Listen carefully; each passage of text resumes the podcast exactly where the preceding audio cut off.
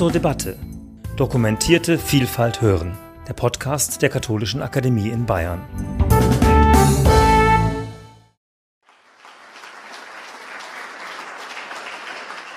Recherchieren, nachfragen und berichten, was ist. Das ist die Aufgabe von Journalistinnen und Journalisten. Corona hat das erschwert, weil auch wir, wie viele andere, im Homeoffice gelandet sind und mehr aus der Distanz recherchieren mussten. Manche Redaktionsbüros standen aber auch schon vor Corona eher leer oder halb leer, weil Verlage Stellen abgebaut haben. Medien in der Corona, in Klammern Krise, was ist zu tun? Herzlich willkommen Ihnen und euch hier im Saal und auch im Livestream, allen, die uns zugeschaltet sind. Wir sprechen heute über Vertrauen, Vertrauen in unsere Arbeit, warum dieses Vertrauen hier und da verloren geht und natürlich auch, wie wir es versuchen können, zurückzugewinnen. Das wird keine Pro- und Kontra-Runde, sondern wir wollen zusammen eine Bestandsaufnahme machen und nach Lösungen suchen. Und das sind unsere Gäste. Elisabeth Gamperl, Digitaljournalistin. Sie ist Chefin vom Dienst für digitales Storytelling bei der Süddeutschen Zeitung. Ihr Team entwickelt Ideen, wie und auf welchen Kanälen die S Z über die gedruckte Zeitung hinaus Informationen vermitteln kann, zum Beispiel in der App oder auf der Website. Sie war beteiligt an Geschichten wie den Panama Papers und der Ibiza-Affäre. Zuvor war sie Gründungsmitglied der Österreich-Redaktion der Neuen Zürcher Zeitung und sie hat Kultur- und Sozialanthropologie studiert und sie ist Referentin am I F P. Ich begrüße bei uns auf dem Podium Marie Eickhoff, Wissenschaftsjournalistin. Sie arbeitet freiberuflich unter anderem für das W D R-Wissenschaftsmagazin Quarks. Sie arbeitet gerade auch an einem neuen A R D-Podcast mit dem Titel Erlebnis Erde und sie erklärt auf ihrem Instagram-Kanal Willste Wissen Sachverhalte aus zum Beispiel Biologie, Medizin oder Chemie. Sie hat am I F P und bei den Kirchenzeitungen Mainz, Limburg und Fulda volontiert, dann Wissenschaftsjournalismus in Dortmund studiert und sie ist auch I F P-Botschafterin. Auch dir herzlich willkommen. Was wärst du denn geworden, wenn du nicht Journalistin geworden wärst? Ich dachte mal, dass es toll wäre, so Anwältin oder so zu sein, also irgendwie so was, wo man gegen Ungerechtigkeit vorgehen kann, und dann habe ich so ein Praktikum gemacht und das bestand halt nur aus so, also das Coolste, was man machen durfte, war Akten zu lesen, und das hat mich dann doch nicht so überzeugt. Genau. Dankeschön. Und dann begrüße ich in unserer Runde Georg Mascolo, politischer Journalist. Er ist Leiter des Rechercheverbundes von N D R, W D R und Süddeutscher Zeitung. Er war vorher Chefredakteur des Spiegel und beim Spiegel auch in anderen Funktionen, unter anderem als Washington-Korrespondent und als Hauptstadtkorrespondent äh, in Berlin. Er recherchiert zu innerer Sicherheit, Terrorismus, zu Geheimdiensten, zu politischer Propaganda, zu Steuerhinterziehung. Da könnten wir jetzt noch lange weitermachen. Seine Recherchereisen führen ihn auch in Länder wie Afghanistan, den Irak oder nach Syrien. Er ist auch regelmäßiger Gast in Talkshows. Heute Abend ist er bei uns, was uns sehr freut. Und auch an Sie die erste Frage. Hatten Sie einen alternativen Berufswunsch zum Journalismus? Jedenfalls keinen, den ich erinnern würde. Und ehrlich gesagt bin ich froh, dass ich mich für diesen Beruf entschieden habe, und ich würde es auch jederzeit wieder tun. Noch ein kurzer Hinweis, dass ich die beiden Gesprächspartnerinnen duze, hat nichts mit mangelndem Respekt zu tun, sondern einfach ist der Tatsache geschuldet, dass wir uns aus der Ausbildung äh, kennen. Herr Mascolo, ich würde gern mit Ihnen äh, mit dem Gespräch anfangen. Ihr Fachgebiet sind investigative Recherchen, und ein aktuelles Beispiel sind die Facebook-Files, an denen Sie auch beteiligt sind. Die frühere Facebook-Managerin Frances Haugen hat aus ihrem früheren Unternehmen einiges an Dokumenten mitgenommen, an Mails, an Chatverläufen und anderem, die eben zeigen sollen, dass dem Konzern der Profit Äh, häufiger wichtig ist, als sich gegen Hass, Hetze, Desinformation zu wenden. Sie waren äh, an diesen internationalen Recherchen unmittelbar beteiligt mit Ihrem Team. Geben Sie uns doch mal ein bisschen einen Einblick in die Werkstatt einer solchen Recherche. Wie kam der Kontakt zu dieser Whistleblowerin, zu äh, Frances Haugen, zustande? Bei mir hat sich ein alter Bekannter aus den U S A gemeldet. Ihr Wunsch war dann, dass wir das nicht nur im Rahmen von Süddeutscher Zeitung, N D R und W D R machen, sondern sie hatte ein Interesse daran, dass auch andere europäische Medien äh, berichten könnten. Da haben uns dann haben wir die die guten, sehr stabilen Kontakte aus vielen früheren Zusammenarbeiten geholfen, sodass wir sehr schnell ein kleines Team zusammen hatten und dann in die Berichterstattung einsteigen konnten. Und für mich war das, sagen wir mal, eine sehr schöne Woche, weil nachdem ich sehr viel Zeit mit ihr am Telefon verbracht habe und noch mehr Zeit in irgendwelchen Videokonferenzen, so wie wir wahrscheinlich alle, habe ich sie dann diese Woche in Berlin, bevor ich zu Ihnen gekommen bin, auch einmal persönlich treffen können, und das war schön und wichtig. Und ich hoffe übrigens, dass Ihr Besuch in Berlin auch eine Wirkung entfalten wird über die Bedeutung ähm, des Materials und Ihrer Aussagen hinaus, weil wir ja in diesem Land immer noch darauf warten, dass es endlich ein vernünftiges Gesetz zum Schutz für Whistleblowerinnen und Whistleblower gibt. Es existiert nach wie vor nicht, obwohl die E U im Grunde die Bundesregierung mit einer E U-Richtlinie schon dazu gezwungen hat, es eigentlich bis zum Ende dieses Jahres umzusetzen. Das wird man jetzt technisch kaum noch schaffen.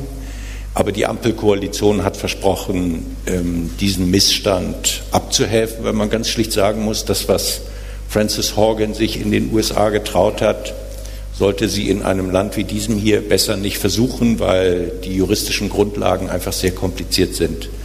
Und das ist ähm, ein Zustand, von dem ich eigentlich nicht hoffe, sondern erwarte, dass eine neue Regierung jetzt mit einer rechtssicheren Lösung für solche Menschen, die aus, nach meiner Überzeugung ganz eindeutig im öffentlichen Interesse handeln, ähm, Schutz zu gewähren.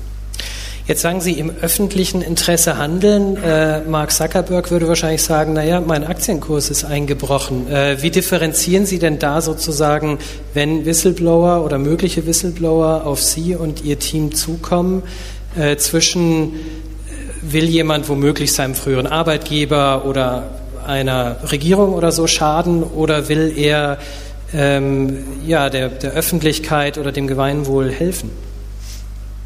Darin stecken im Grunde zwei Fragen. Nicht jede Quelle, nicht jede Informantin, jeder Informant ist Whistleblower. Deswegen bin ich auch immer ein bisschen zurückhaltend, das alles so, die, oder diesen Begriff so inflationär äh, zu gebrauchen. Eine Whistleblowerin oder ein Whistleblower ist nach meiner Definition jemand, der in einem Unternehmen, in einer Behörde beispielsweise arbeitet, da auf Missstände trifft, in aller Regel auch zunächst versucht, innerhalb des Unternehmens oder der Behörde für eine Veränderung zu sorgen. Und wenn das nicht gelingt, geht sie einen Schritt weiter, geht er einen Schritt weiter, sucht die Öffentlichkeit. Ähm, so, das ist, sagen wir mal, die ganz enge klassische Definition des Wissens. Jemand stößt auf Missstände, und in aller Regel, ich glaube, darin steckt ein großes Missverständnis, sind das ja oft Menschen, die ihr Unternehmen in Wahrheit oder die Behörde und das, was sie tun, außerordentlich schätzen und lieben und eben nicht wollen, dass es zu solchen Missständen kommt, sondern sie suchen diesen Weg, um Veränderungen äh, zu erzwingen.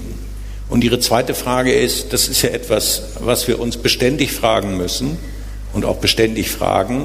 Nicht jedes Material, das uns angeboten wird, nicht alles, was ähm, an Material für uns verfügbar ist, liegt tatsächlich im öffentlichen Interesse. Das heißt, wir müssen in jedem einzelnen Fall das Material anschauen und die Frage beantworten, liegt eine Berichterstattung darüber im öffentlichen Interesse oder nicht. Das tun wir bei solchem Material von Whistleblowerinnen und Whistleblowern, aber natürlich auch von allen anderen, die sich an uns wenden. Stichwort öffentliches Interesse. Ich habe ein Zitat von Ihnen gelesen, in dem Sie gesagt haben, in seinen besonders guten Momenten ist der Journalismus der Reparaturbetrieb der Demokratie. Vielleicht ja jetzt auch im Fall von Facebook. Aber umgekehrt gefragt, heißt das, in seinen schlechten Momenten kann der Journalismus auch Schaden anrichten? Ja, natürlich kann er das. Und ähm, ehrlich gesagt, tut er das, und ich denke, auch darüber werden wir heute Abend ähm, noch reden. Natürlich gibt es das ganz genauso, und deswegen haben wir auch alle die Verpflichtung, sagen wir mal, dem Ideal dessen, was Journalismus leisten muss und in diesen Zeiten besonders leisten muss, dem zu versuchen, so nah zu kommen, wie es denn irgend geht. Aber wenn Sie mich danach fragen, gibt es diese gesellschaftsverändernde Kraft? Es war für mich tatsächlich eine schöne Woche, deswegen erzähle ich Ihnen gerne noch mein zweites Beispiel. In dieser Woche hat sich das U S-Handelsministerium entschieden, die Firma N S O, ein der weltweit führenden Hersteller von Spionagesoftware, auf eine Sanktionsliste zu setzen. Das ist, muss man sagen, das denkbar schärfste Schwert. Sie haben im Grunde die Entscheidung getroffen und sagen, das ist eine Firma, die operiert im rechtlichen Rahmen und mit Genehmigung der israelischen Regierung, eines unserem engsten Verbündeten. Aber wir haben diese Recherchen, die journalistischen Recherchen, zum Anlass genommen, diese Firma nochmal zu überprüfen und kommen zu diesem einschneidenden Ergebnis. Weil wenn man sich anschaut, was für ein Unrecht mit dieser Privatisierung des Spionagegeschäfts betrieben worden ist, in welchem großen Umfang all diejenigen in Ländern woanders als hier bei uns, wo wir unseren Beruf dann doch alles in allem immer noch gefahrlos ähm, vollbringen können, was für eine ungeheure Bedrohung diese Technologie gewesen ist oder immer noch ist, muss ich sagen, finde ich das eine wunderbare Nachricht. Ich hoffe und erwarte, dass andere Regierungen, die Bundesregierung käme beispielsweise in Frage, die ausweislich unserer Recherchen auch zu den Kunden von N S O gehört hat, jetzt zu ähnlichen Maßnahmen greift und man endlich dafür sorgt, dass solche Firmen aus dem Geschäft verschwinden. Vielen Dank für diesen ersten Einblick ins investigative Recherchieren, Herr Mascolo. Ich würde gerne weitermachen mit Marie Eickhoff. Ich habe dich vorgestellt als Wissenschaftsjournalistin, die unter anderem für Quarks arbeitet. Vielleicht kannst du uns mal ein bisschen einen Einblick geben in so eine Wissenschaftsredaktion, wie die funktioniert. Arbeiten da lauter Doktor Brinkmanns und Doktor Drostens? Die gibt's da, also ähm, die gibt's auf jeden Fall, ähm, aber es sind nicht alle. Und ich würde sagen, die, die jetzt nachkommen, die sind we- noch weniger so ExpertInnen, also ich jetzt auch nicht so. Wir sind irgendwie noch ein bisschen breiter aufgestellt, aber diese Brinkmanns und so, die sind natürlich mega, mega gut für so eine Redaktion. Und ich glaube, also es könnte jetzt auch bald passieren, ähm, also ich beobachte es so dann bei Quarks eben, dass da einige von diesen ganz schlauen Menschen leider bald auch in Rente gehen. Und die sind natürlich echt ein Schatz, weil du kannst die so anrufen für ein Thema und weißt so, die haben da irgendwie einen Überblick, ähm, ohne dass sie was dazu lesen müssen, weil sie das einfach so die ganze Zeit machen. Aber es ist, ich möchte ganz kurz sagen, um das auch abzugrenzen, es ist eine viel... Es ist null gefährlich, in einer Wissenschaftsredaktion zu arbeiten. Also irgendwie gerade so im ähm, Kontrast ist mir ein Bedürfnis zu sagen, genau. Ganz andere Arbeit. Und äh, also mit Corona kam das tatsächlich so ein bisschen, dass, äh, dass wir auch so, äh, dass die Gegner von Wissenschaft lauter wurden, aber es ist nicht so persönlich. Stichwort Corona hast du genannt. Nimm uns doch mal mit zurück, so an den Anfang von zwanzig zwanzig. Hatte Quarks, hatte deine Redaktion Corona sozusagen früh auf dem Schirm oder erst als es auch schon ein großes politisches Thema war? Das war schon vor zwanzig zwanzig, dass es da auf jeden Fall Thema war. Also ich weiß noch, die Konferenzen so im Herbst zwanzig neunzehn, vielleicht Winter, da ähm, gab es dann halt diese eine richtig schlaue Medizinbeauftragte und die erzählte dann von diesem Virus aus China und standen, wir standen so am Tisch alle zusammen, dann ging das ja noch. Und ähm, genau, und das war irgendwie so...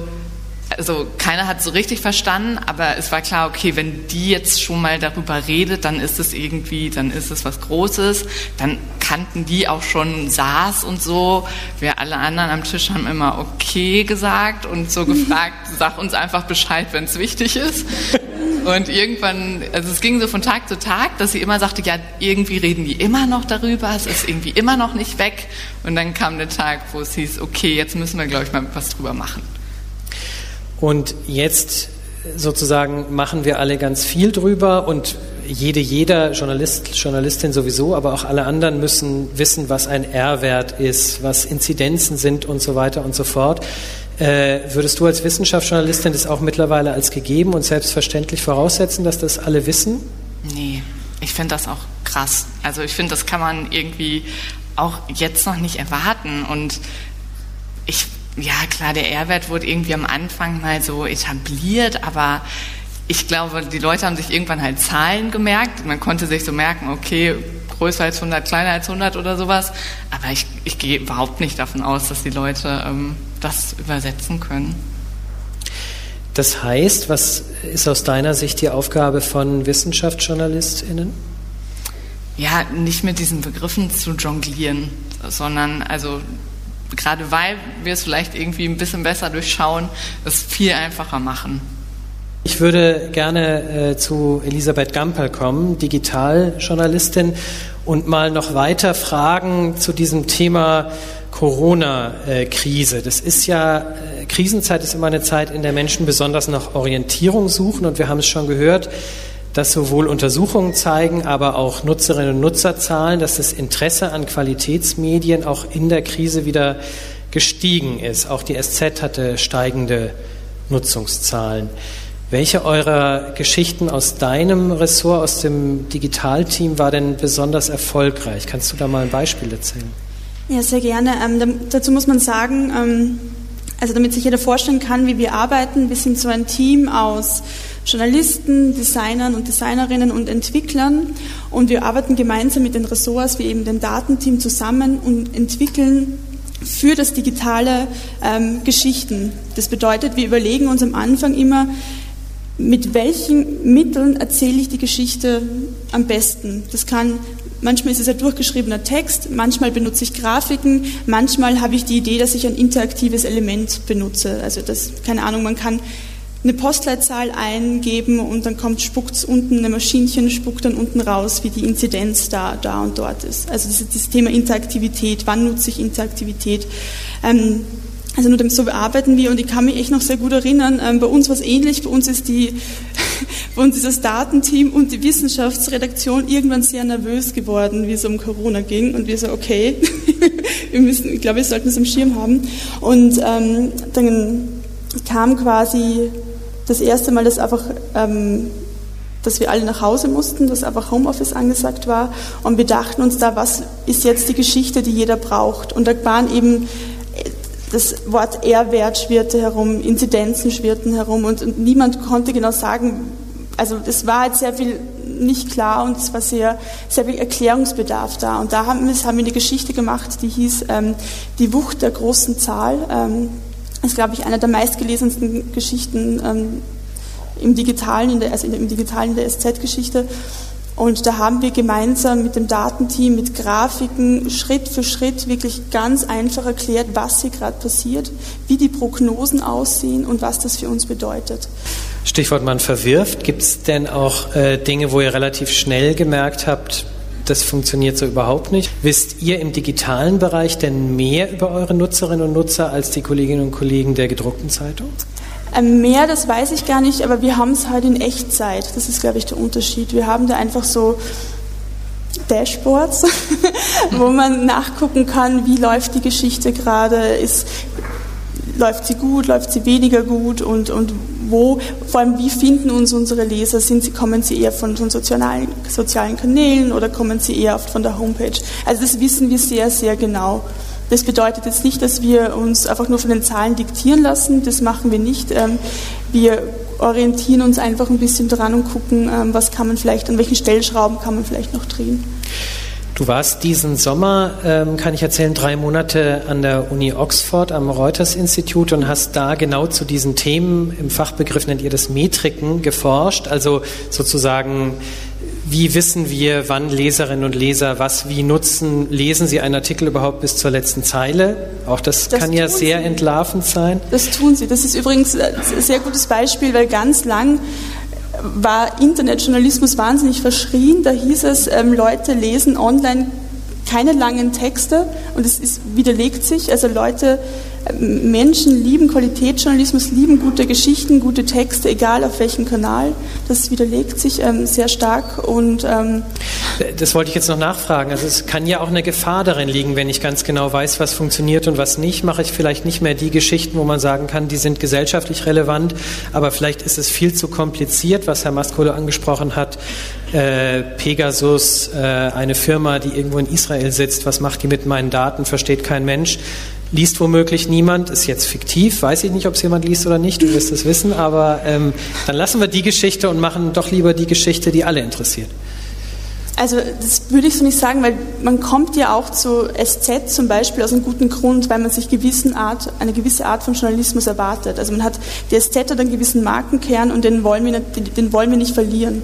Ähm, was unsere Herangehensweise ist, da ist Pegasus ein total tolles ähm, Beispiel, auch wie ganz viele andere Investigativgeschichten.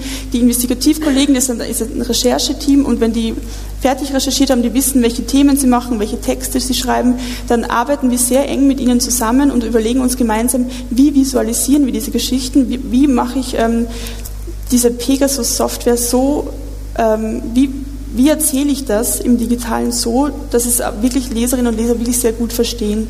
Wie, vor allem, wie, wie erzähle ich es am Smartphone, ist ja auch so ein Thema. Du musst ja, wenn du digitale Geschichten denkst, anders denken jetzt wie in der Zeitung zum Beispiel. Da funktionieren Grafiken anders und, und es ist, ähm, du kannst, es ist halt, der Bildschirm ist halt sehr klein und von dem muss man halt immer ausgehen und deswegen muss man anders denken. Aber es gibt Beispiele aus den Nuller- und Zehnerjahren, da gibt es immer BuzzFeed und Huffington Post, was da immer genannt werden, die sehr stark auf Clickbait ähm, immer gesetzt haben. Aber das war ein ganz anderes auch Geschäftsmodell. Bei uns geht es ein bisschen der Paid-Content-Modell und da geht es wirklich darum, dass man die Leserinnen und Leser hält und das wollen wir, indem wir ihnen guten Journalismus präsentieren.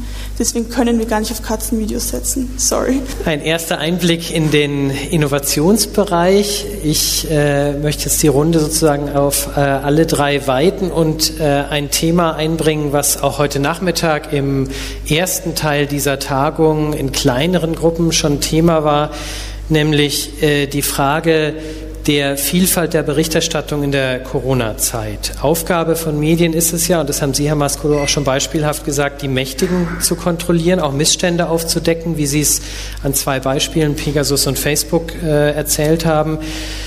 Die Frage, die viele umtreibt, ist, ob das während Corona ausreichend passiert ist oder ob sich Journalistinnen und Journalisten vielleicht zu sehr zum Sprachrohr zum Beispiel der Bundesregierung oder der Landesregierung gemacht haben und eigentlich nur frontal das berichtet hat, was da entschieden wurde, also Stichwort Verschärfungen oder Lockerungen. Herr Mascolo, wie nehmen Sie das wahr?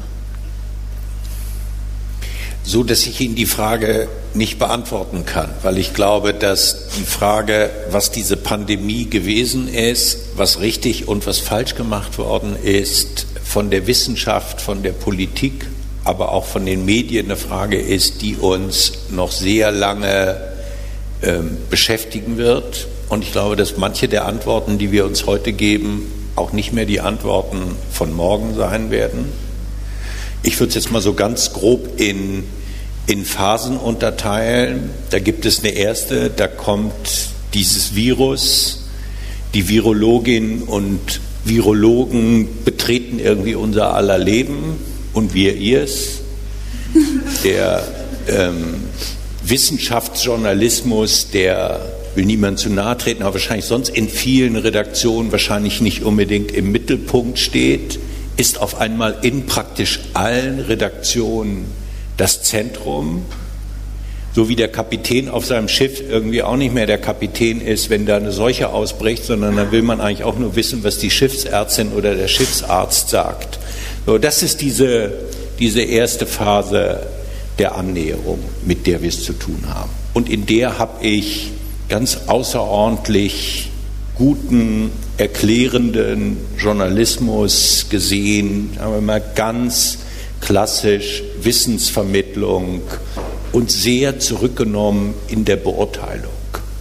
Und das ist, glaube ich, in einer solchen Situation, in der der Boden so schwankt und man selber gar nicht genau verstanden hat, womit hat man es da eigentlich zu tun, auch eine gute Phase gewesen. Und einfach mal so wie die Politik mehr oder weniger eins zu eins auf den wissenschaftlichen Rat gehört habe. Sie können sich im Grunde auch andere Bereiche anschauen. Die Gerichte haben gesagt, eigentlich ist alles, was die Politik in dieser schwierigen Zeit macht, in Ordnung und wir mischen uns da nicht ein. Und dann kommt aus meiner Sicht, sagen wir mal, so ein erster Punkt, wo ich sagen würde, den wird man im Nachhinein nochmal anschauen müssen, wo wir nicht aufmerksam genug gewesen sind, auch in unserem Berufsstand. Das ist die Diskussion um das, was auch heute Abend viele hier im Saal noch tragen, die Frage der Maske. Da hatten sich weite Teile des Journalismus, sagen wir mal, einer eher westlich wissenschaftlichen geprägten Position äh, angeschlossen und haben gesagt, naja, die Maske bringt sowieso nichts. Und wenn man es genauer anschaute, merkte man, es gab in der Wissenschaft einen seit vielen Jahren ungelösten Streit, der bis in die W H O hineinreichte, wo, wenn ich es mal simplifiziere, ein Teil der Welt, vor allem die asiatischen Staaten, gesagt haben, eine Maske zu tragen ist in so einer Situation auf jeden Fall eine gute Idee. Und die U S A und Europa gesagt haben, da können wir eigentlich darauf verzichten. Und da gab es eine Phase, wo ich sagen würde, da hat der Wissenschaftler oder insgesamt der Journalismus, anstatt zu sagen, guck mal, das ist ja interessant und das ist hier, sind jetzt nicht irgendwelche Spinner, sondern es gibt eine handfeste wissenschaftliche Auseinandersetzung, die ist ungelöst. Wie kann das eigentlich sein? Das gehört für mich zu den Punkten, wo ich glaube, da hätte man früher aufmerksamer sein können und vielleicht auch sein müssen. Haben wir inzwischen einen Mangel an, sagen wir mal, kritischer Betrachtung des Regierungshandelns. Das haben wir, glaube ich, seit langer Zeit nicht mehr. Und ich kann nur sagen, das ist auch gut so, weil ich auch das Regierungshandeln in unterschiedliche Phasen einteilen würde. In der ersten eigentlich ganz gut. Dann kommen wir in so einen Sommer der Sorglosigkeit, wo eigentlich alle denken, es ist vorbei. Und während ich eine lange Zeit gedacht hätte, dass wir im vergangenen Herbst und Winter so einen Tiefpunkt der deutschen Pandemiepolitik erlebt haben, ähm, befürchte ich, dass wir den wahren Tiefpunkt des politischen Umgangs mit dieser Krise ähm, im Moment erleben. Ich muss sagen, dass ich an ein paar Stellen echt schlechterdings sprachlos bin, weil man das Gefühl hat, erst war Wahlkampf, niemand wollte mehr so richtig über die Pandemie reden, alle waren eigentlich auch ganz froh. Und jetzt erleben wir, dass eine Regierung noch im Amt ist und faktisch in der Sache nicht mehr ausreichend handlungsfähig. Und es eine neue Regierung gibt, die auch noch nicht so richtig handlungsfähig ist. Und dass es ganz offensichtlich auch kein Gespür mehr dafür gibt, dass der Kern jeden Regierungshandelns immer ist, Leben und Unversehrtheit der ihnen anvertrauten Bürger äh, zu schützen. Und ich im Moment Zweifel habe, ob dem ausreichend nachgekommen wird. Ich finde, die, also so jüngste Ereignisse, finde ich ähm, außerordentlich irritierend. Wenn ich nur einen Punkt sagen darf, wo ich eine echte Kritik an ähm, an meinem eigenen Berufsstand habe und wo ich finde, ähm, wir einen großen Fehler in unserer Berichterstattung machen, dann ist das, dass wir auf eine fast sträfliche Art und Weise den Blick über uns selbst hinaus nicht weiten. Eine Pandemie heißt Pandemie, weil sie die ganze Welt betrifft. Ich kann in allen Einzelheiten darüber lesen, ob jetzt im Saarland wieder aufgemacht wird oder nicht und auch wie das mit den Boosterimpfungen ist.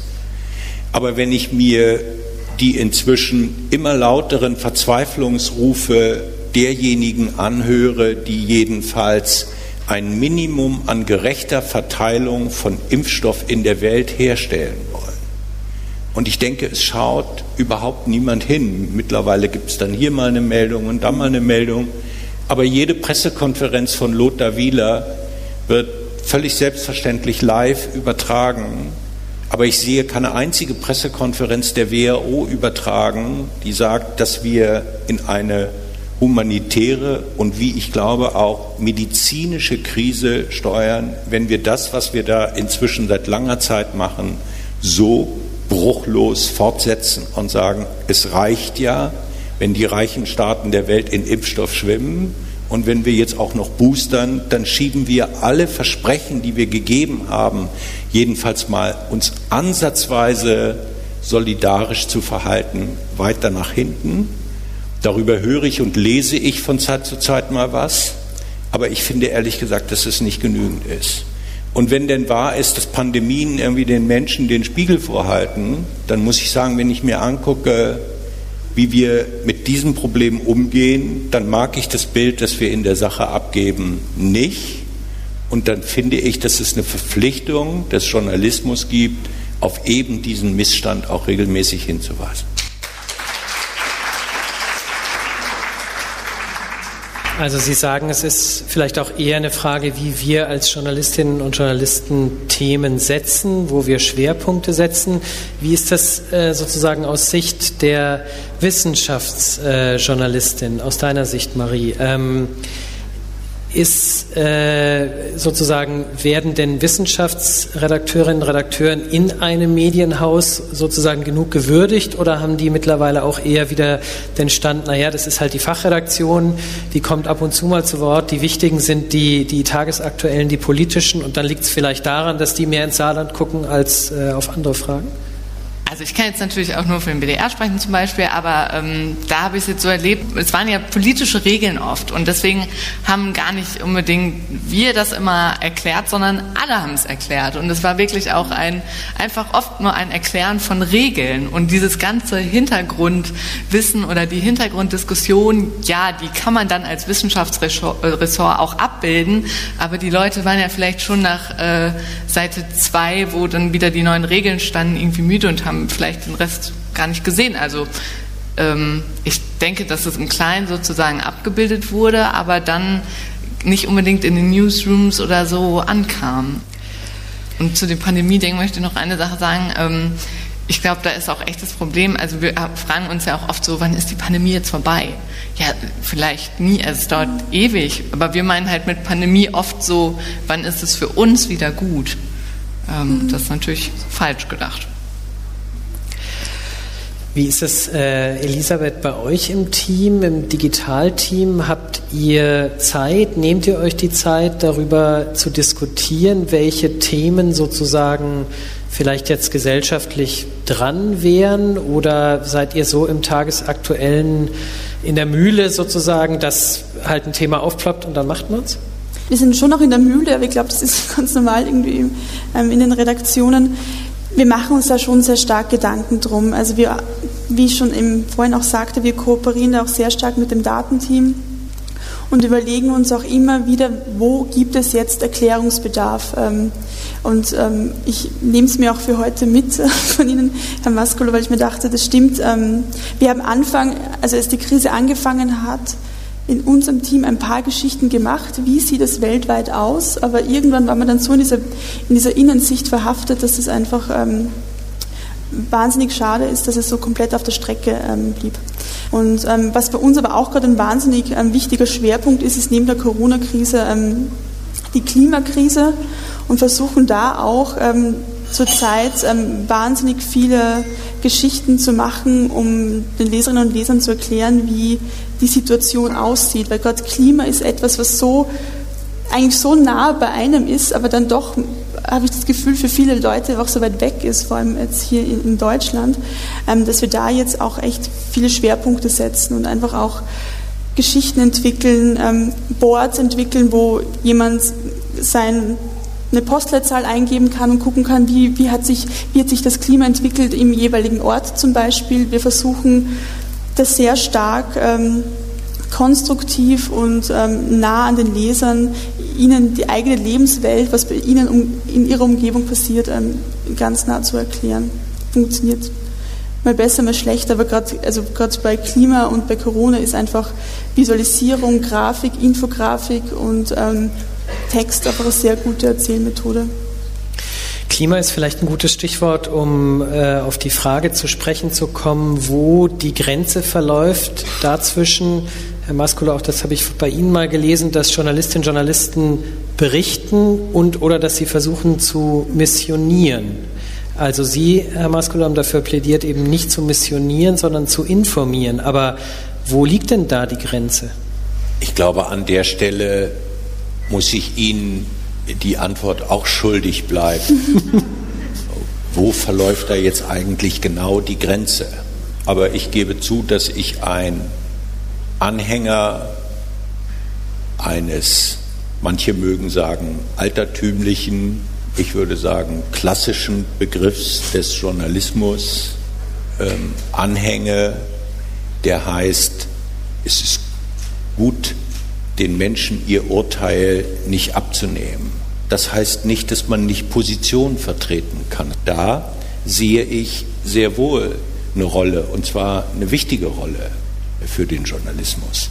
Und das heißt, an manchen Stellen einfach auch mal bereit zu sein, diesen Schritt zurückzutreten und sich so einer größeren und wichtigen Frage zuzuwenden. Ich sehe ehrlich gesagt beim Klima mit großem Interesse, ich glaube, es ist so ein Stück eine Generationenfrage auch, dass ganz viele in den Redaktionen verstehen und sagen, das, sagen wir mal, dieses große Thema unserer Zeit wollen wir nicht verschlafen.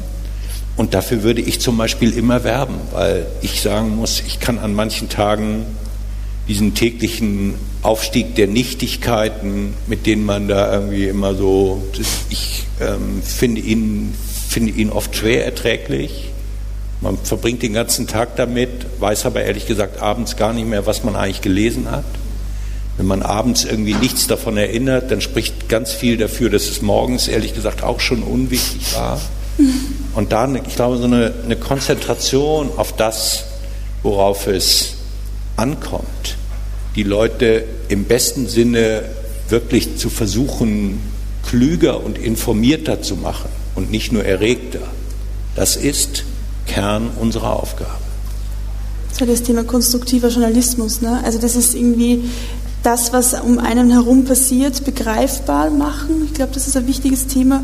Und konstruktiv nicht an die Sache rangehen. Also du, man, man möchte die Leute auch aus ihrer Angst holen oft. Habe ich, also merke ich sehr oft, dass ich da, dass es auch bei mir oft ein Antrieb ist. Und was ich halt schon, also ich, ich tue mir da auch schwer, ich könnte auch keine An- Antwort geben, ab wann ist es Aktivismus, aber ich habe manchmal schon das Gefühl, dass es da draußen so ein Informationsbedürfnis gibt zum Thema Klima und Corona und auch so ein, so ein Wunsch ähm, zu handeln, und oft weiß man gar nicht, was man tun kann zum Beispiel. Und ähm, dass man da auch ansetzt und manchmal die Leserinnen und Leser unterstützt wird. Wie, wie trenne ich den Müll? Was, wie, was ist denn jetzt? Was ist eine Tonne C O zwei? Was bedeutet das eigentlich? Also so einfach dieses ergreifbar und erlebbar zu machen. Ich glaube, das ist schon, das ist schon eine gute Möglichkeit für Journalismus, einfach einen Beitrag zu leisten. Ich will noch ein Beispiel aus der Corona-Zeit nennen, weil wir darüber ja heute Abend irgendwie auch diskutieren wollen. Als die Impfstoffe zur Verfügung gestanden haben und so Stück für Stück mehr geworden sind, habe ich beispielsweise in der Berichterstattung Stücke vermisst, die sich früher mit der Frage beschäftigt haben, wie gehen wir eigentlich auf diejenigen zu, die wir auf jeden Fall erreichen müssen und von denen wir wissen, dass sie Impfungen gegenüber ein Stück skeptisch sind. Ehrlich gesagt, seit es Impfungen gibt, gibt es irgendwie Impfskeptiker. Wenn Sie hier in die Staatsbibliothek fahren, dann können Sie sich irgendwie ganze Bände anschauen. Das ist der Zeitung irgendwie der Impfgegner.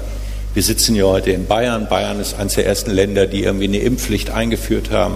achtzehnhundertsechs, wenn ich es richtig erinnere.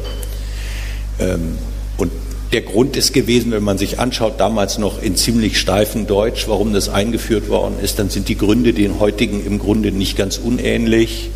Wir sehen mit großer Freude, dass die allermeisten unserer Untertanen bereit sind, sich ähm, gegen Pocken impfen zu lassen. Aber leider gibt es einen harten Kern, der verweigert sich.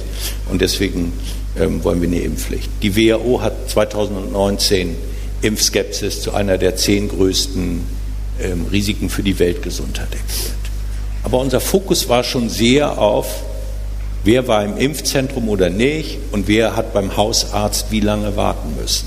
Und an der Stelle, glaube ich, hätte unsere Funktion darin bestanden, zu sagen, wir wissen doch, dass es Menschen gibt, die skeptisch sind. So. Und das sind ja jetzt auch nicht alle. Ich glaube, es gibt die unterschiedlichsten Gründe. Da gibt es einen Haufen Menschen, die können sich auch gar nicht an ihren Hausarzt oder ihre Hausärztin wenden, weil die gar nicht wissen irgendwie, was das ist.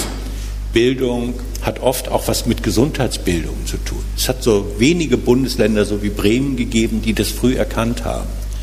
Aber ich hätte mir zum Beispiel auch eine, eine journalistische Berichterstattung gewünscht, die den Staat daran erinnert oder sagen wir mal dieses, dieses Problem sehr viel früher beleuchtet hätte, über das wir jetzt reden. Das empfinde ich oft eigentlich als den wertvollsten Journalismus. Dass man sagt, wir kommen zu unseren eigenen Urteilen und sagen, worüber lohnt es hier nochmal nachzudenken? Dass man im besten Sinne tatsächlich auch Taktgeber sein kann für gesellschaftliche Entwicklung. Stichwort unterbelichtete Themen. Marie, gibt es denn aus deiner Sicht als Wissenschaftsjournalistin ein Thema, wo du sagen würdest, da guckt vielleicht gucken die großen Ressorts noch zu wenig hin? Wo würde es sich lohnen, mal genauer den Fokus drauf zu werfen, den Blick drauf zu werfen? Also insgesamt hilft es, glaube ich, einfach auch so in Krisen jetzt. Das sind ja alles dann halt Krisen, wo die Leute irgendwie äh, Angst kriegen und man schon das Gefühl hat, okay, JournalistInnen kriegen auch Angst vielleicht und bleiben deswegen so im Moment und gucken immer nur, okay, was müssen wir, was müssen wir den Leuten jetzt erklären?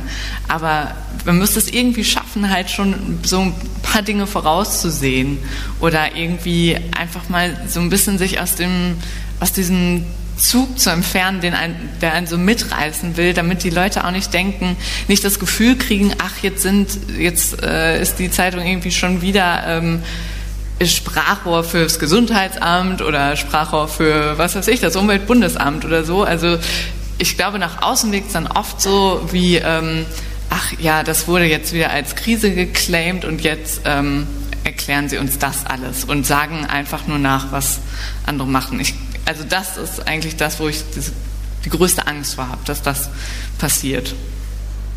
Ich würde gern gleich äh, auch die sozusagen die Fragerunde ins Publikum erweitern, aber eine Sache äh, interessiert mich noch von allen dreien, die ja mehr oder weniger doch alle hier für klassische Medien äh, vielleicht äh, stehen, sitzen. Ähm, Das Thema Facebook-Files haben wir angesprochen.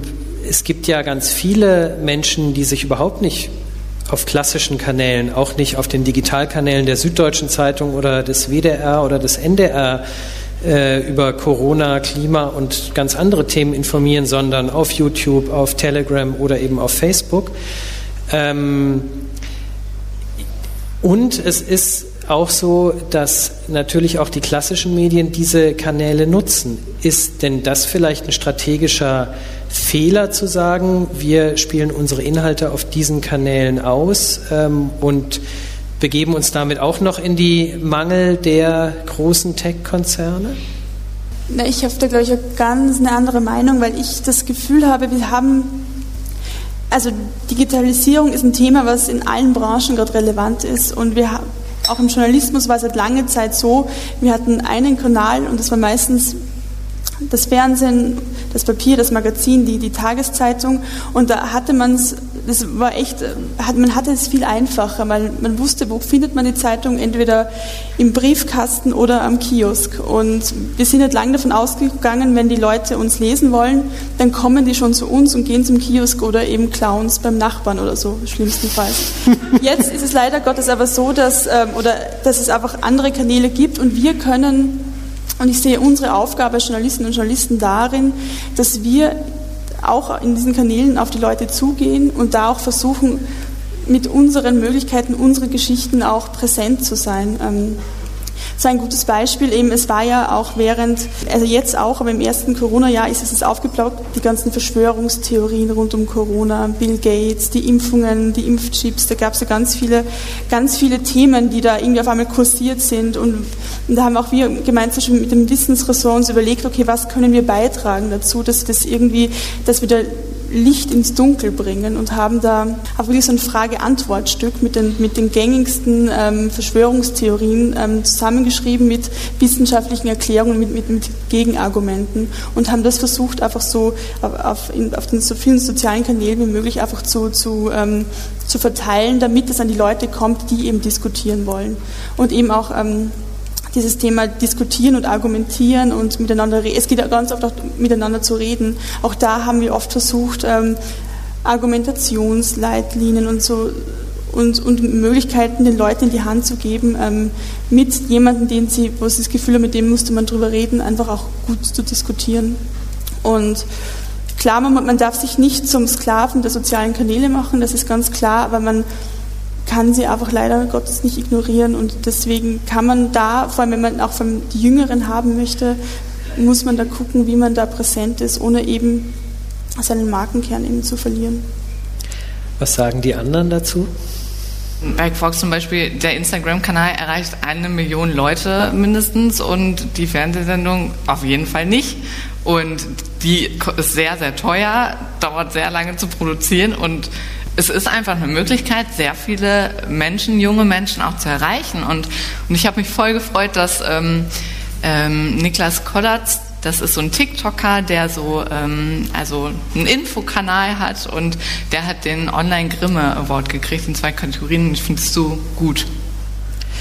Es gibt ja auch äh, die Position, man könnte sozusagen ein öffentliches Netzwerk dagegen setzen. Also der frühere B R-Intendant Wilhelm hat sich dafür mal eingesetzt. Wäre das eine Sache, die Sie auch mit protegieren würden, Herr Mascolo?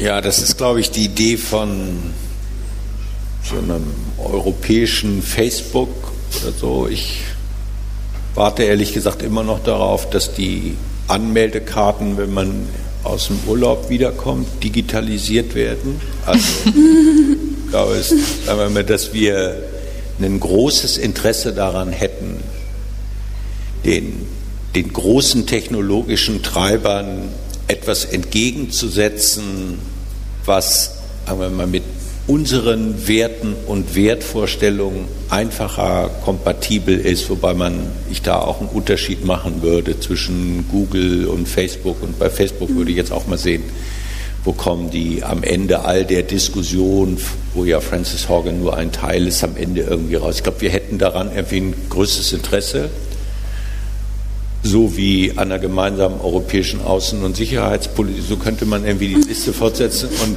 da muss ich ehrlich gesagt sagen, weckt mich, wenn es soweit ist. ähm, aber da bin ich nicht wahnsinnig optimistisch. Ansonsten schließe ich mich meinen beiden Kolleginnen hier an und habe in der Sache es immer versucht, allerdings so zu betrachten, wie die New York Times, deren Beweglichkeit sich in jede neue Welt, Video, Podcast, Instagram äh, zu bewegen, ich immer sehr bewundert habe, weil sie sagen, wir machen alles, aber wir versuchen alles, um die größtmögliche Breitenwirkung der Marke New York Times und den Journalismus, für den wir stehen, zu verbreiten. Und gleichzeitig einen sehr strengen Maßstab anlegt und sagt, aber wir sind auf allen Kanälen dabei, aber das verändert nicht die Substanz unseres Journalismus. Und nur in dieser Doppelung halte ich es auch für richtig. Ich mag eigentlich nur Diskussionen, in denen wir sagen, das, was wir tun, ich würde sagen, das, was wir tun müssen, das tun wir auf eine modernisiertere, eine kürzere, eine zugänglichere Form. Aber wir achten schon sehr darauf, dass mit all dem, was uns da an Möglichkeiten geboten worden ist, an der einen oder anderen Stelle möglicherweise auch mal Nein sagen, wenn wir sagen, hierfür biegen wir in Wahrheit das, was wir tun und tun müssen, auf eine Art und Weise zurecht, dass wir es in Wahrheit nicht mehr wiedererkennen.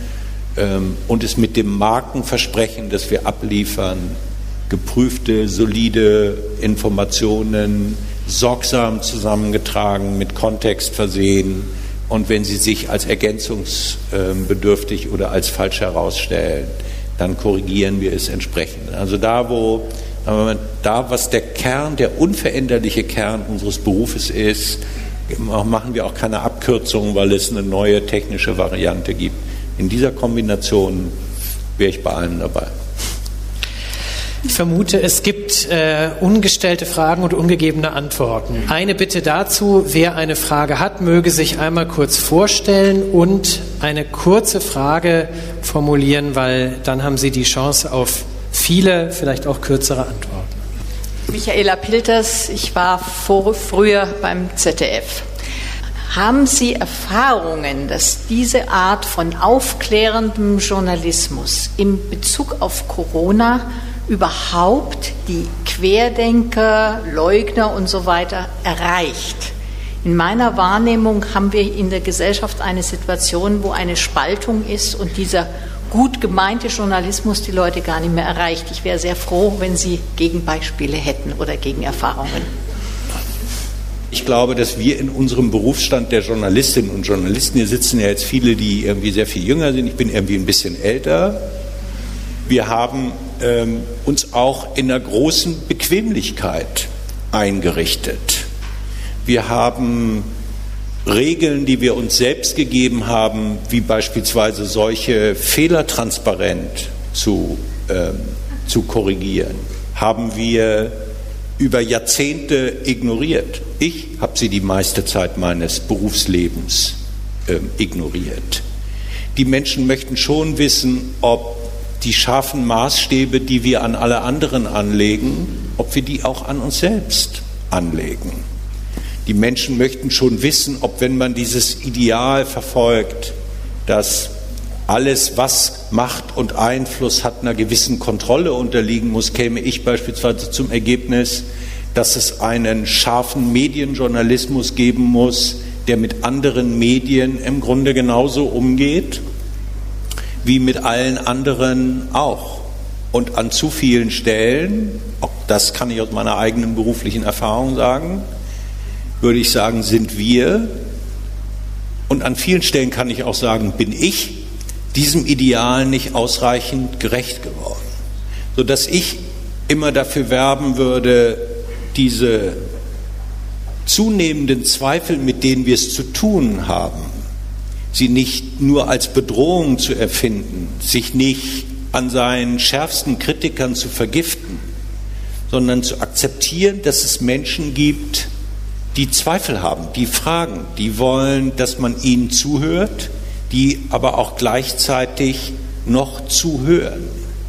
Und dann würde ich hoffen, kann es für uns auch eine Chance sein, so ein Stück des verlorenen Vertrauens zurückzugewinnen oder vielleicht an der einen oder anderen Stelle neu zu begründen. Die, die schlimmste Situation, die ich mir vorstellen könnte, ist, dass man, sagen wir mal, jeden, der mit Argumenten kommt, die wir nicht teilen, der manchmal vielleicht im Ton auch schwierig ist, dass wir sofort sagen, das gehört in eine Ecke, die überhaupt nicht mehr erreichbar ist. Das würde ich mir, sagen wir mal, für den harten Kern aufheben, und bei allen anderen würde ich versuchen, ins Gespräch zu kommen und dieses Vertrauen neu zu begründen.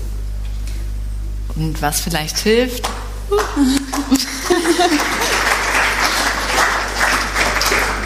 Genau, was vielleicht hilft, also äh, bei Quarks hat sich zum Beispiel durch Corona verändert, dass auf einmal ähm, auch Menschen Sachen gesagt haben. Also da war es halt lange so, auch im Digitalen, dass ähm, wir uns so hinter Grafiken versteckt haben und so, ne, und nein, hier dürfen nur Fakten sprechen und nur Informationen.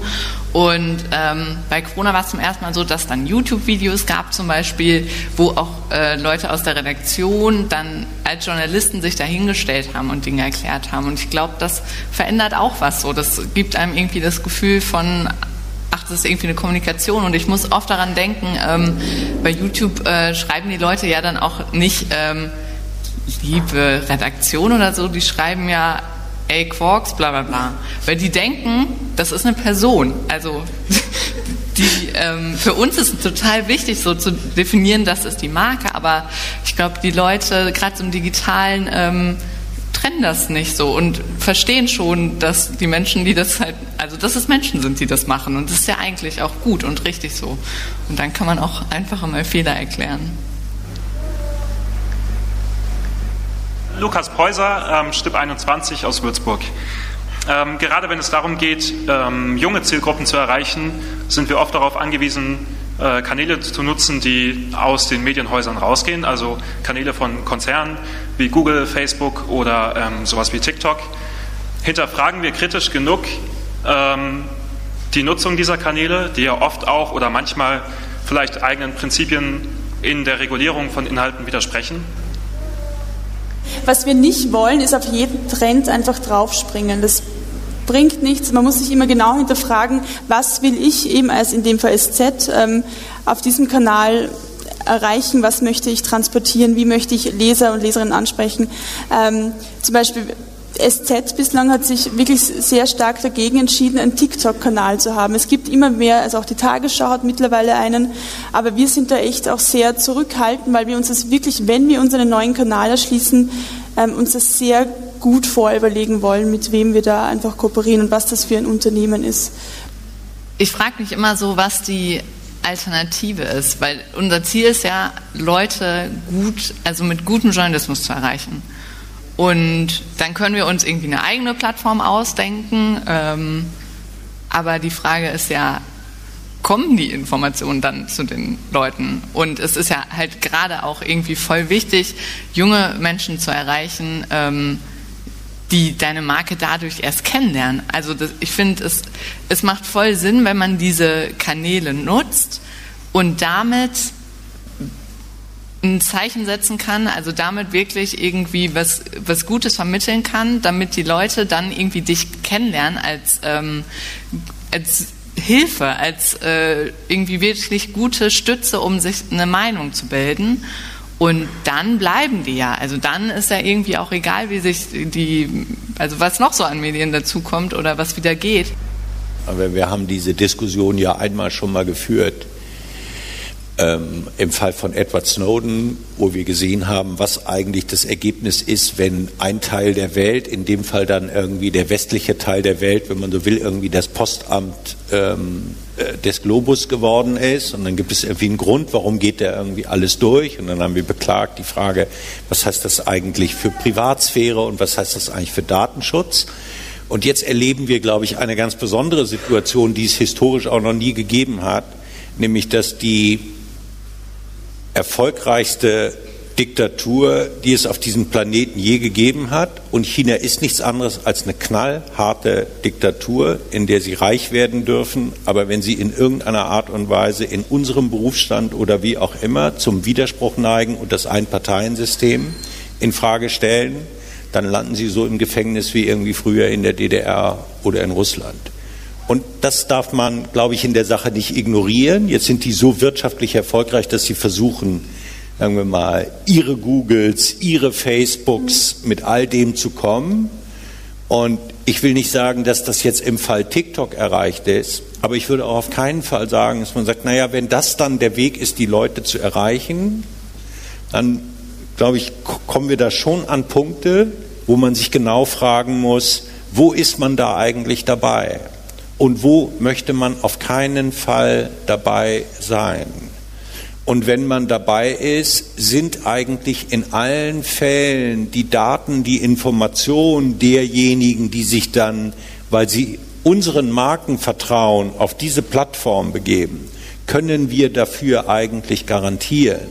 Also da würde ich sehr dafür plädieren, auch in Zukunft in diesem Bereich außerordentlich sensibel zu sein und an keiner Stelle zu vergessen, womit man es und mit was für einem Regime man es da eigentlich zu tun hat. Wobei die Leute ja nicht nur dahin gehen, weil sie unserer Marke vertrauen. Also sie folgen ja nicht der Marke. Im besten Fall funktioniert es ja andersrum. Im Fall TikTok äh, hat es diese Diskussion gegeben. Es hat die Diskussion ja auch in der A R D gegeben. Es gibt die Diskussion an anderen Stellen. Und ich sage ja gar nicht, dass es ähm, falsch ist im Fall von TikTok. Ich sage nur, ich würde mich an solchen Stellen immer mal dafür entscheiden zu sagen, da bin ich nicht dabei und ich kenne irgendwie alle meine guten Gründe, warum ich da auch gar nicht dabei sein will. Und wenn mich das ein Stück Reichweite kostet, Herrgott, dann ist es so. Johannes Schießel hat Fragen aus dem Livestream-Chat. Immerhin eine Frage. Nein. Und zwar von Caroline Henken-Behrens aus Bremen. Sie fragt, die Medienlandschaft im ländlichen Deutschland dünnt aus, gleichzeitig professionalisieren sich die Pressestellen. Braucht es staatliche Unterstützung für private Verlage oder Medien, um deren Überleben zu sichern? Spannende Frage, finde ich. Mhm.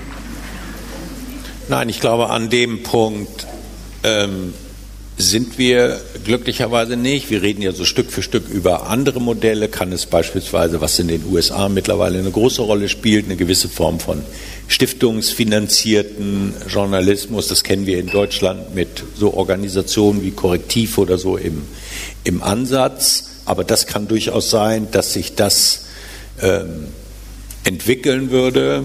Sagen wir mal, hätte ich prinzipielle Bedenken, sagen wir mal, wenn eine große deutsche Stiftung, jemand, der wirklich viel Geld hat, sagen würde, gute Information, verlässliche Information ist in Wahrheit wie ein Grundrecht nicht weniger wichtig als der Zugang zu guter Bildung, einem Krankenhaus, ähm, sauberem Wasser, und wäre bereit, das zu unterstützen, hätte ich damit kein Problem. Man müsste ihnen dann allerdings erklären, dass dann die amerikanischen Regeln gelten, und die sind irgendwie sowas irgendwie von knallhart. Wir arbeiten ja viel mit dem I C I J beispielsweise irgendwie auch bei den Panama Papers oder so. Und sollte es da, was ich nicht glaube, irgendjemanden geben, der glaubt, dass er vielleicht irgendwie so eine Art von Rabatt kriegen würde, wenn er mal in irgendeinem Leak drin ist, weil er sagt, ich habe da irgendwie schon was gespendet. Das will ich nicht laut sagen, aber es könnte auch sein, dass er noch einen zweiten Blick kriegen würde, wenn man sagt, na, bei dem gucken wir dann jetzt aber mal ganz genau hin. ähm, und staatliche Finanzierung für Medien kann keine gute Idee sein. Auf nationaler Ebene sehe ich das ohnehin nicht.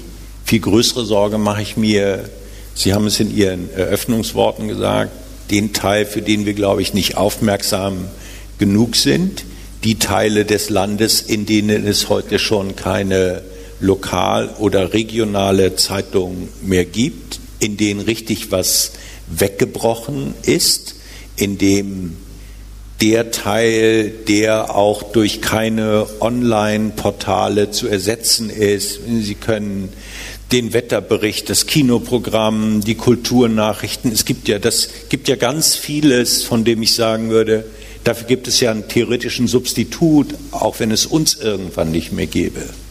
Aber es gibt eine Kernaufgabe, die im Grunde nur klassischer Journalismus abliefern kann. Und das ist die ganz klassische, ich mag das Wort der vierten Gewalt nicht, weil es eine Anmaßung ist, aber sagen wir mal, das, das, das korrigierende Element, dass unsere Aufgabe darin besteht, auf eben diese drei Gewalten zu schauen, und zu sagen, kommen die ihrer Aufgabe eigentlich ausreichend nach? Dafür gibt es keinen Ersatz. Dafür kann es keinen Ersatz geben. Das ist übrigens ein Recht, von dem ich immer sagen würde, das ist auch nicht unseres, so wie es ja, es gibt ja auch kein, es gibt dieses Missverständnis, glaube ich, bisweilen, was wir eigentlich tun. Meinungsfreiheit ist ein universelles Recht eines jeden einzelnen Menschen in diesem Land. Pressefreiheit ist, wenn man so will, sowas wie der kleine Bruder von dem. Aber das, was wir letztlich tun und was wir tun müssen, diejenigen, die in diesen drei Gewalten oder alle die Macht haben, ein Stück zu kontrollieren und da, wo es notwendig ist, auch zur Rechenschaft zu ziehen, dann nehmen wir stellvertretend ein Recht wahr, das in Wahrheit allen Menschen in diesem Land gehört. Eben diese Form von demokratischer Kontrolle. Und dafür gibt es keinen Substitut. Und während wir uns auf nationaler Ebene im Zweifel wahrscheinlich auch noch leisten könnten, es wäre nicht schön, sagen wir mal, eine große Zeitung, ein großer Sender fällt möglicherweise mal raus, auf einmal wären nur noch S Z und W D R oder N D R, würde es wahrscheinlich auch irgendwie weitergehen. Hoffentlich hört das jetzt keiner. N D R und vom W D R, es war auch nicht so gemeint. Ähm, Aber was ist eigentlich in der kleinen Region, in der das wegfällt, in der das auf einmal nicht mehr existiert?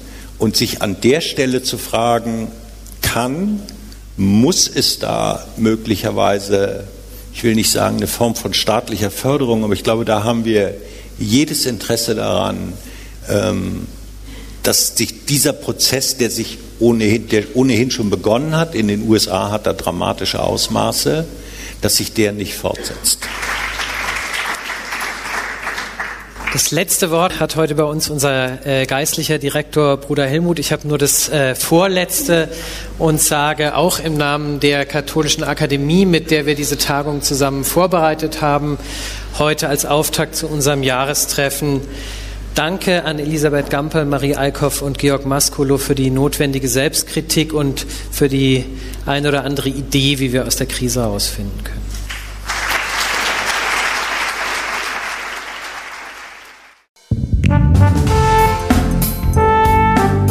Sie hörten zur Debatte Dokumentierte Vielfalt hören, der Podcast der Katholischen Akademie in Bayern.